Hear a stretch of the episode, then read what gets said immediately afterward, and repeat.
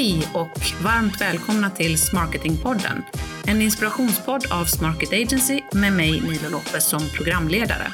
Tillsammans med mina kompetenta och sköna gäster hoppas jag kunna inspirera dig till att nyttja den gemensamma kraften som finns inom sälj och marknad. Det är Growth by Smarketing. Nu kör vi! Yes, och idag har jag två härliga gäster i form av eh, Andrea Rylander och Henrik Nordling med mig. De har båda en lång erfarenhet inom just konsultbranschen och startade då SaaS-bolaget Goodfeed när de såg hur eh, många faktiskt missade möjligheten att ta reda på vad teamet och kunderna tyckte om leveranser innan det faktiskt var för sent. Så vad Goodfeed är, det är ett naturligt rum för feedback och lärande där både teamet och kunden tillsammans kan prata om saker som har gått bra och sånt som kan förbättras så att vi hela tiden lär oss. Och det är just feedback och eh, kontinuerligt lärande som vi ska prata om idag. Varmt välkomna Hen Henrik och eh, Andrea. Stort tack, stort tack. Kul att vara här. Tack snälla. Gav jag en rättvis eh, beskrivning av vad Goodfeed är för någonting? Det tycker jag. Det tycker jag. Vi jobbar ju med reflektion och kontinuerligt lärande. Eh, så att eh, det ska bli väldigt spännande att eh, berätta lite mer och även prata lite mer med dig. Mm. För det är, ju, det är ju sjukt viktigt just med, med att hela tiden lära sig och bli bättre och bättre. Men jag tänkte innan vi kickar igång dagens ämne eh, och det vi, det vi vill fokusera på är ju såklart att man kan, hur man kan skapa mer lönsamma kundprojekt. Men innan vi drar igång det, ni är ju entreprenörer, så vad är, vad är det mest utmanande tycker ni med att vara just entreprenör och i, i tech, techvärlden och en tech-startup som ni kör? Eh, oj, mycket ska jag säga, men eh, vi, vi, eh, vi pratade lite om det innan precis och eh, vi jobbar ju med eh, organisationer som vill bli mer agila eh, och vi själva kommer ju från en mm. bakgrund där vi, vi kanske inte har varit superagila organisationer men vi har lärt oss snabbt att bli superagila, det vill säga det händer väldigt mycket, man måste ta beslut hela tiden, iterera mellan varandra eh, för att hela tiden utveckla visionen dit man vill. Eh, mm. Så det är ett snabbt arbetssätt tror jag har varit väldigt utmanande. Men också att våga alltså, bryta lite den här sargen många har liksom uppbyggt eh, runt sig. Att våga mm. testa. Så här, hur farligt kan det vara om jag provar att göra så här? Och så ser vi om det går. Nej, nej det gick inte. Då gör vi så här istället. Det har i alla fall varit eh, någonting eh, jag tycker vi har kämpat med, eller kämpade mycket med i början, tycker jag Henrik. Mm. Verkligen. Jag tänker att det är ju, en, det är ju både charmen och utmaningen med att driva eh, ett litet bolag med både jag tycker ju som jag kommer också från större tidigare, större, lite mer orörliga organisationer, jobbat mycket statligt också. Och, och, en del i skärmen är just att det behöver inte ta år innan man kan genomföra en förändring, men samtidigt så är det ju så mycket man vill testa som, som ny entreprenör. Verkligen. Ja, men verkligen. Men jag tänker vi, vi hoppar in här, för, för precis, ni är ju lite inne på det redan med utmaningar som professional service eller som konsultbranschen eh, står inför. Hur skulle ni säga, vad, vad, är det för typ av utmaningar som den branschen står inför de, de kommande åren? Men jag kan ju svara på den vet jag, lite tänker jag Henrik, så får du flika in om det är någonting mer som du tänker på. Men mycket är väl liksom den här nya generationen som ställer helt andra krav än tidigare och att man liksom verkligen för att attrahera rätt eh, team och medarbetare, behålla kunder, att man måste nu använda sig av den nya konkurrensfaktorn på marknaden som faktiskt mm. är hur man jobbar. Eh, liksom, det är inte bara längre hårda värden, pris, kvalitet utan folk och personer, vi människor, vi bryr oss upplevelsen. Hur känns det att jobba med oss som bolag? Det är så mm. viktigt. Eh, och där blir väl generellt utmaningen då för att liksom besvara frågan att här, behålla viktiga medarbetare, eh, säkra ja, men, osäkerhet i kundrelationer och mm. då lägg på alltså, jättemycket mer krävande köpare. Jag menar, man vet så himla mycket mer och förväntar sig så mycket mer idag. Och eh, jag menar, det är inte bara att leverera en text. Det hade kanske ChatGPT kunnat skriva åt den. Mm. Det är så mycket mer i paketeringen som krävs just det här med, med att skapa eh, långa, eh, lönsamma och nöjda kundrelationer, det är ju, jag håller med om att det är en, det är väl kanske inte en utmaning som, som har kommit nu på senare åren, det, det har väl alltid varit så för konsultbranschen, men jag tror att du är helt eh, rätt ute i att köparen är mer, mer kräsen. Eh, de kräver mer eh, av själva upplevelsen, inte bara det är en hygienfaktor att man levererar tjänsten som de har betalt för, utan det är också upplevelsen av hur är det att jobba med den här byrån eller det här konsultbolaget. Ja men verkligen och det är också vilket segment man befinner sig i för man konkurrerar ju i princip bara med dem i sitt eget segment och speciellt på lite högre nivåer. Där förväntar man ju sig ännu mer att liksom, det här är redan bra kvalitet. Ja, jag mm. kanske till och med betalar rätt bra för den här tjänsten och då är det ju liksom än viktigare, man får heller inte glömma det som eh, byrå, att tänka Nej. på det och ha det med sig. Mm. Man får ju ha med sig, hur, eh, man får ju ha med sig det eh, att just konsultbranschen eller professional services-branschen i sig, det ställer ju väldigt höga krav. Man, man anlitar en konsult mm. för att eh, eh man ska få en tjänst som man själv inte kan ta, göra eller ta fram. Eh, och eh, direkt så blir det väldigt inriktat på hårda värden men eh, det vi ser nu är att man, man är också människor bakom att eh, den nya generationen är mer inriktade på de här mjuka värdena som samarbete. Hur funkar faktiskt det?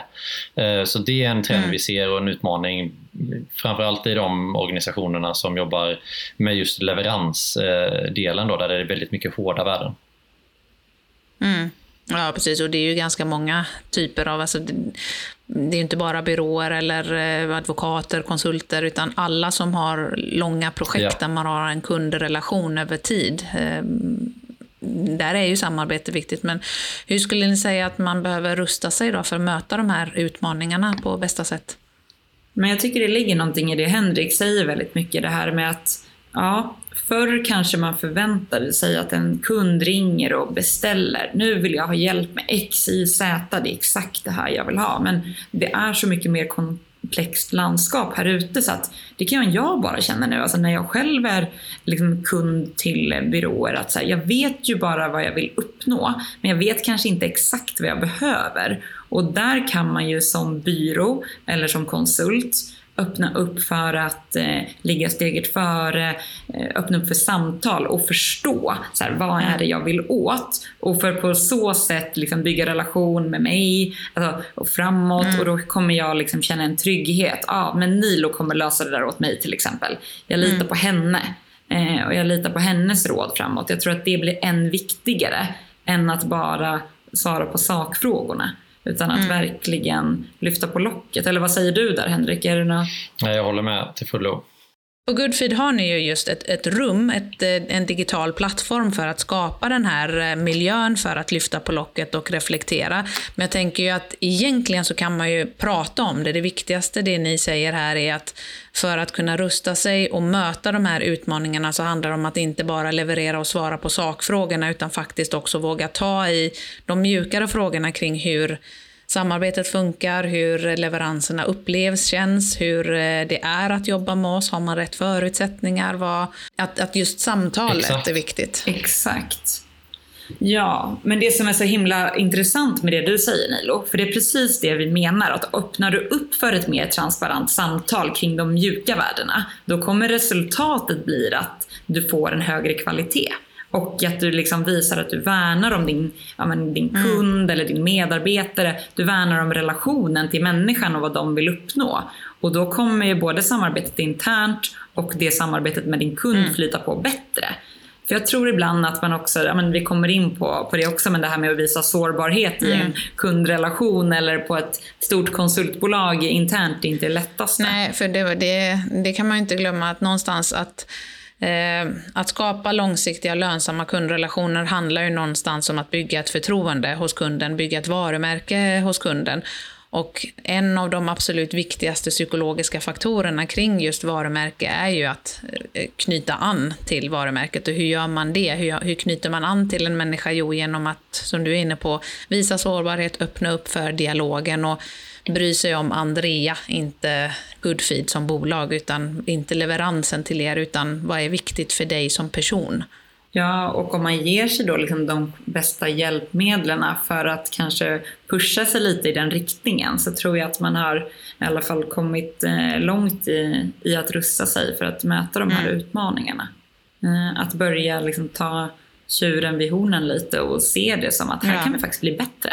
Vi gör bra idag, men mm, vi kanske kan exakt. göra lite mer. Men ni pratar ju ofta om att gå från why till wow. Alltså way of working förstår jag det som att det står för. Kan du inte berätta lite mer vad det innebär att gå från why till wow? Absolut. Och man kan väl för lite koppla an till det vi precis sa om varumärket så är det ju äh, jättemånga som företag som idag har jobbat äh, äh, länge med att ta fram sitt varför, mm. alltså why.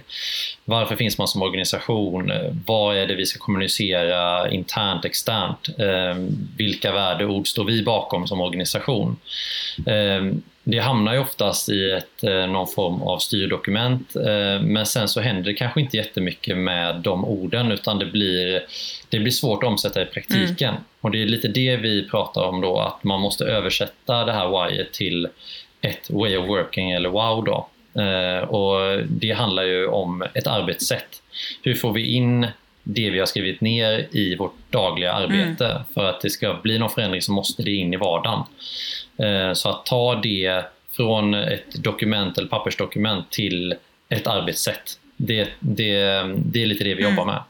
Och måste det vara jättekomplext när man pratar om att, att få ner ett way of working? Eller handlar det egentligen bara om att sätta rutiner? Eller hur gör man det då? Hur, hur går man till handling? Ja men ex exakt precis. Och det är lite det som är så kul för vi ser um, olika typer av organisationer göra lite på olika sätt. Men egentligen kan man säga att det, det är i princip det det handlar om. Att uh, få ett tydligt uh, arbetssätt från att man, nu, nu pratar vi om projekt men det kan ju vara ett arbetsflöde generellt mm. också, men från start till mål egentligen. Hur jobbar vi inom teamet med till exempel uppföljning, kontinuerligt lärande, feedback?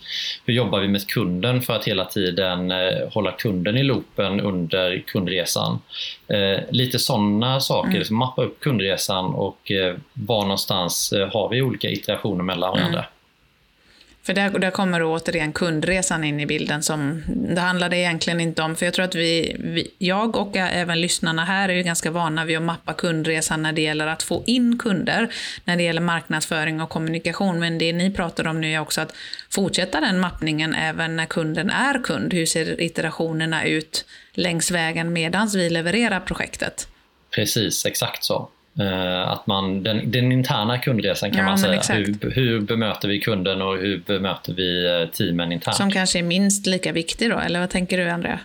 Nej, men jag ville bara lägga till att jag tror att det handlar om att du bryr dig om din kund. Det handlar ju om att du värnar om en relation. Att du värnar om att den blir bra och att det finns ett rum där man lyfter allas perspektiv.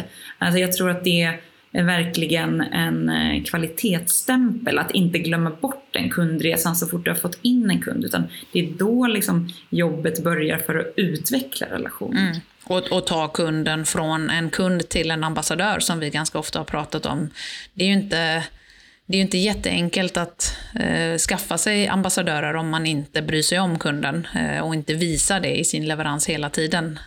Nej, exakt. Och någonting som är intressant att lägga till där också, det du var inne på nu Nilo, det här med att eh, ja, men man är van vid att kanske mappa kundresan innan kunden blir en kund. Då. Eh, där ser vi ju att eh, man kan redan börja det här arbetet tidigare. Man kan börja det här med eh, i införsäljningen mot en kund och säga ja, men hur jobbar ni på X eh, mm. byrå? Mm. Hur, hur, jobbar vi för att med kunduppföljning mm. generellt. Informera kunden om det i offerter och så vidare och det ser vi redan nu är eh, en jättevinning eh, hos vissa organisationer som vinner stora uppdrag på grund av att eh, det blir en konkurrensfaktor lite som Andrea var inne på mm. tidigare. Då. Men där är väl jätteviktigt som du är inne på Henrik, just att det är ju en jättetydlig trend att ta med större bolag som köper upp konsulttjänster. De börjar ju kräva mer och mer när det kommer till, ja men då kommer vi in på ESG till exempel. Men en, ett resultat av att jobba med feedback, reflektion löpande och stämma av, det är ju att man jobbar just mer hållbart och man snabbar på förutsättningarna för kontinuerligt lärande, liksom inkludering, mm. jämställdhet, eh, jämlikhet. Även om det inte var därför vi startade Goodfeed, men det blir ju ett resultat av att jobba med de här frågorna. Och om du då lägger in det i en offert som Henrik är inne på, då har man en konkurrensfördel mm. helt plötsligt jämfört med andra aktörer ute på marknaden redan i ett offertstadie. Mm. Eh, och det är ju någonting vi har eh, hört och ja. förstår liksom är eh, en USP man vill åt. Ja, det kan jag verkligen tänka mig. Men jag tänker så här, vi mäter ju ganska ofta hårda värden i leveranserna eh, och i försäljning. Vad finns det för modeller för att mäta de här mjukare värdena som ni är inne på? Eh, en hel del skulle jag säga. Det finns ju eh, vi själva utgår mycket från forskning. Vad bygger ett starkt team och vad, vad, vad bygger en stark kundrelation? Vad är det för delar vi behöver kolla på då? Till exempel samarbete, kommunikation, hållbarhet och sådana mm. delar. Eh, men eh, framförallt så utgår vi från en modell som, eh, eller två modeller som vi har slagit samman till en egentligen, men det är retrospektiv och after action mm. review. Mm. Och det är erkända modeller som bygger på kontinuerlig reflektion under ett projekts gång. Eh, just After Action Review kommer ju från eh, den amerikanska militären om hur man utvärderar insatser. Mm -hmm. Vad har gått bra, vad kan gå bättre till nästa gång? Och det har ju många eh, organisationer och även myndigheter i Sverige snappat upp som en väldigt liksom, bra modell att använda sig av. Eh, så att eh, vi använder egentligen oss av just retrospektiv och after action review som vi rekommenderar mm. starkt. Mm. Det är två superbra modeller för att få igång ett samtal. Det behöver man egentligen ingen mjukvara för utan det det har ju funnits länge i, i IT-världen att sitta ner och prata om runt ett bord i projektteamet. Vad, vad funkar, vad funkar inte? Vad ska vi sätta för actions mm. framåt då? Ja, precis. För så det är ju att, samtalet. Det är en bra start. Så det är inte egentligen svårare än att, att de mjuka värdena handlar om att våga prata om vad som har gått bra och också vad som skulle kunna förbättras. Precis, exakt. Och det, det vi känner är... Eh, vi har sett en stor vinning av att man även vågar lyfta lite på... För det, det kan bli svårt att börja ett samtal på det sättet, men att man lyfter lite eh, ja, men, eh, vissa delar i ett projekt eh, som ja, samarbete och kommunikation, att du får upp det till diskussion. Att man kan som grupp visualisera någonting mm. Eh, och börja prata om ja, men, vad tycker alla om samarbetet, vad tycker alla om, om eh, förutsättningarna i det här projektet. Ehm, för att sen gå in på vad kan vi göra bättre och vidare. Mm. Sådär. Men jag, du säger någonting väldigt vettigt nu Henrik i det, att det, är så här, det blir konkret. Jag tror att det är det man eh, har saknat. Att så här, vi har ett projekt att prata om. Hur går det här projektet? Vad kan gå bättre där? Vi kan hänga upp det på riktiga saker som har hänt i närtid. För att annars blir det alldeles för flummigt om det är så här, aha, ska vi reflektera här nu i två timmar om något mm. som hände för ett halvår sedan? Det är inte där vi har liksom, eh, den här vinningen, utan vi måste göra det i relativ närtid till någonting har hänt och gärna under tiden som Henrik är inne på för att mm. få, få med oss och hinna justera och iterera och, så att vi kan leverera någonting riktigt grymt tillsammans helt enkelt. Mm. Ja, för att om vi då eh, drar över då till just försäljningsspåret och customer success och att skapa det här med eh, lönsamhet i projekten så alltså det är klart att det kostar, det vet ju alla som jobbar med försäljning, att det kostar ju jättemycket mer att dra in nya kunder eh, istället för att behålla befintliga kunder och växa på dem. Hur, hur tycker ni att man kan jobba med det genom just reflektion med att behålla kunder och göra existerande affärer större? Ja men verkligen, alltså det där med att vara nyfiken. Alltså man ska nog bara aldrig sluta att vara nyfiken och bry sig om ja, men ens kunders långsiktiga mål. Alltså vet man inte om det, absolut inte känna sig dum. Utan bara vara så här, ah, jag vill veta mer, vad, vad har ni på agendan, vad ska ni göra nu? Alltså det är ju ett drömtillfälle att ta den här äh, retrosessionen eller om vi kallar det för ARR eller check-in med kunden. För det säger ju kunder till oss att de använder den här situationen för att eh, kunna jobba både med liksom, men uppsälj mm. och liksom, men crosssälj och sälja på mer delar. Men att det sker så naturligt för att mm. man får ju reda på så mycket. så här, aha, ska ni göra det? Hur har ni tänkt på X, Y, Z? Ja, men då borde ni göra det här. Och att det kommer väldigt naturligt. Att det snarare blir att man lär känna varandra i det här. Och, eh, det är någonting jag skulle rekommendera fler till att börja göra. Mm. Och liksom, även om man inte behöver en plattform eh, för det, för det håller jag med om, så blir det ju ibland lättare att antingen om man använder en plattform eller ett, färdigt eh, sätt med frågor, för då har man ju någonting att hänga upp det på. Vi har ju själva testat eh, Goodfeed nu och vi har ju haft månadsmöten tidigare med våra kunder, kvartalsmöten och så vidare, men det jag märker då är att de mötena tidigare har ju väldigt ofta handlat om just hårda värden. Vad har vi levererat den senaste månaden? Där vi mer eller mindre går igenom siffror på eh, hur många artiklar har skrivits, hur många har läst dem, konverteringar, koppling till eh, leads och försäljning. Och det är inte oviktigt, för det är superviktigt för just våra kunder. Men vi har inte på ett naturligt sätt lyft frågan hur tycker ni samarbetet har fungerat eh, eller hur, vad tycker ni vi skulle kunna göra bättre tillsammans eller vad skulle vi kunna göra mer av, mindre av. Det blir ju mer naturligt att addera den typen av frågor i väldigt existerande månadsmöten, till exempel reflektionsmöten med kunden. Ja men verkligen och det där är så roligt att du just säger det Nilo. Men för när vi pratar liksom med, med våra kunder och med andra hur de har gjort innan så är det just så här bara, när vi frågar bara, men vad brukar ni prata med era kunder om och då kommer det just upp så här, ja men det är den rena mm. liksom, leveransen. Man pratar kanske sällan om så här, ja men har vi den bästa sammansättningen mm. av teamet? Är det någonting vi kan tweaka i vårt arbetssätt?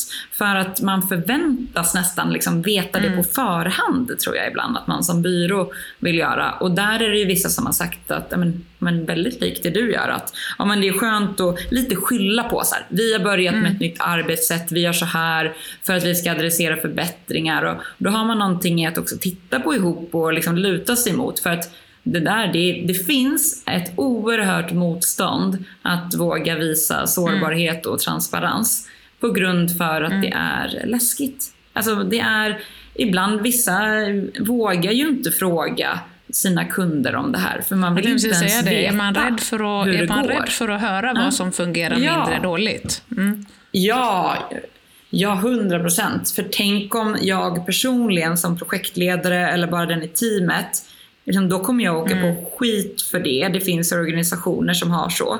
Men då har vi också så extremt fina några av våra kunder som är så här, de är så här, känn inte så, vi tar det, mm. som, det tar vi som lag. Det är mm. för bolagets bästa och där måste man nog sätta det så här. okej okay, bolaget först, sen har vi teamet och sen har vi individen. Mm. Lite så här, den här pyramiden och verkligen kämpa med det. Att så här, det här gör vi tillsammans och är det någonting som inte går bra, då kanske det är någon av våra interna strukturer eller processer vi kan mm. optimera. För så länge alla gör sitt bästa har vi liksom gjort ett bra jobb. Ja, exakt. För, för hur tycker ni man överträffar en kunds förväntningar egentligen?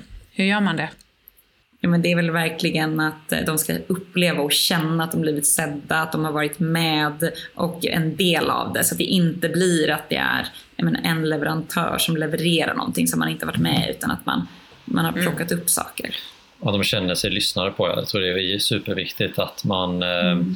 hela tiden också visar att man eh, blir lite bättre. Mm. Det behöver inte vara kvalitetsmässigt men att hela tiden Eh, kanske just den här kunden eh, vill alltid ha, ha kanelbullar på sina möten. Mm. Att man kommer, man lyssnar, man är inlyssnande. Det tror jag är jätte, jätteviktigt mm. faktiskt. Mer än man tror. Men en, en story bara från en av våra liksom, kunder idag. Det är en jätte, jättefin byrå. Och de var så här, det vore ju konstigt om vi tyckte mm. att vi var fullärda. Om vi sa att vi var bäst och inte kunde bli bättre, då visar ju inte vi på att vi hela tiden är liksom, att vi strävar framåt och vill mer. Och om man då öppnar upp liksom för det här samtalet att aha, vi, vi är redan så bra, mm. de har ett jättestarkt varumärke. Men om man ändå är så här, till och med vi vill göra bättre, då öppnar man ju också upp för den här reflektionen och dialogen och ja, då kan exakt. de bli bättre. Så det blir verkligen... Eh, ja, ja 100 procent. För jag tänker så här att lönsamhet i projekten handlar ju om att ha kunderna under lång tid. Det är ju ena eh, aspekten och det har du ju först när du faktiskt vågar reflektera, vågar utvecklas tillsammans. Men en annan, ett annat sätt att mäta lönsamhet i kundprojekt det är ju att de blir ambassadörskunder, det vill säga kunder som eh, heter det, som refererar andra till att börja jobba med. För den bästa kunden, det är ju den man får in via referenser. Och jag tänker att överträffa en kunds förväntningar, det skulle kunna vara en sån sak som att vända en missnöjd kund till att faktiskt bli nöjd och till att kanske till och med ännu längre bli ja. en ambassadör. Och det kan du inte göra om du inte lyssnar på kunden, ser kunden och faktiskt vågar visa sig sårbar som ni har varit inne på. Ta ett steg tillbaka och säga att men du har nog rätt, vi kan säkerligen förbättra. Kan vi prata om vad vi kan förbättra och hur? Mm, ja, men det där är så kul, eller så här, det går kanske inte riktigt att jämföra men innan jag vet du, pluggade juridik och jobbade så jobbade jag på restaurang i, och servicebranschen i tio år. Och där fick jag verkligen liksom lära mig, alltså det var från dag ett. Va? Du kan rädda vilket misstag från köket som helst, mm. vilket misstag från en annan liksom, i personalen som helst genom att leverera en liksom, fantastisk mm. upplevelse i stort. För det spelar ingen roll liksom, vad det är som har hänt. Du måste alltid rädda upp det. Och när kunden går därifrån så ska de vara nöjda och berätta mm. för andra. Alltså, de ska vara en ambassadör trots att de fick en, eh, liksom, mm. en kall mat helt enkelt. Då ska jag kunna ordna det. och Det där tror jag man kan ta med sig väldigt mycket i så här, serviceyrket. Ja, det är väl den superriktiga servicebranschen, mm. men ta med sig det in i liksom, professional servicebranschen. Att så här, lyssna och försök att förstå och rädda upp det och visa mm. sårbarheten i det. Men med er erfarenhet då, eh, och alla kunder som har jobbat eh, med reflektion i er plattform, hur blir man lite, lite bättre i sina leveranser hela tiden? Eh, jag tror att det bottnar lite, jag brukar också för att dra en annan referens dra till sportvärlden, att man måste titta tillbaka på sin sista, sin sista tävling mm. egentligen all, alla elitidrottare gör ju det. De kollar ju, spelar ju in varenda match, varenda tävling för att kolla tillbaka på vilka steg kan jag träna mer på och så tränar man på mm. det. Om vi inte tittar tillbaka så kommer vi ju aldrig veta var någonstans vi kan förbättras. Mm. Eh, så där tror jag den stora grejen är att bara börja att prata mer med varandra. Att bara liksom våga bjuda på det här kände jag kunde gå bättre. Eh, så vet man ju det till nästa gång och kan lära sig någonting av det. Mm. Men om man aldrig reflekterar så kommer man ju aldrig lära sig och då, då blir man inte heller eh, bättre och bättre. Nej. Att, att, våga stanna upp och titta, titta tillbaka helt enkelt och inte bara rusa in i nästa leverans. Ja, även om det är den stora utmaningen just eh, när man jobbar med professional mm. services.